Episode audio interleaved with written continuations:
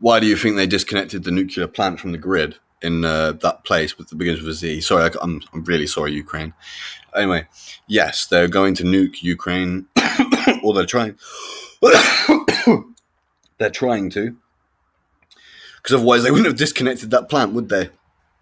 If they disconnect enough of the plants, they can blow Ukraine up without having to launch any, and then they just have to launch the rest at us. So, yeah, that's what I suspect, anyway, was one of their plans.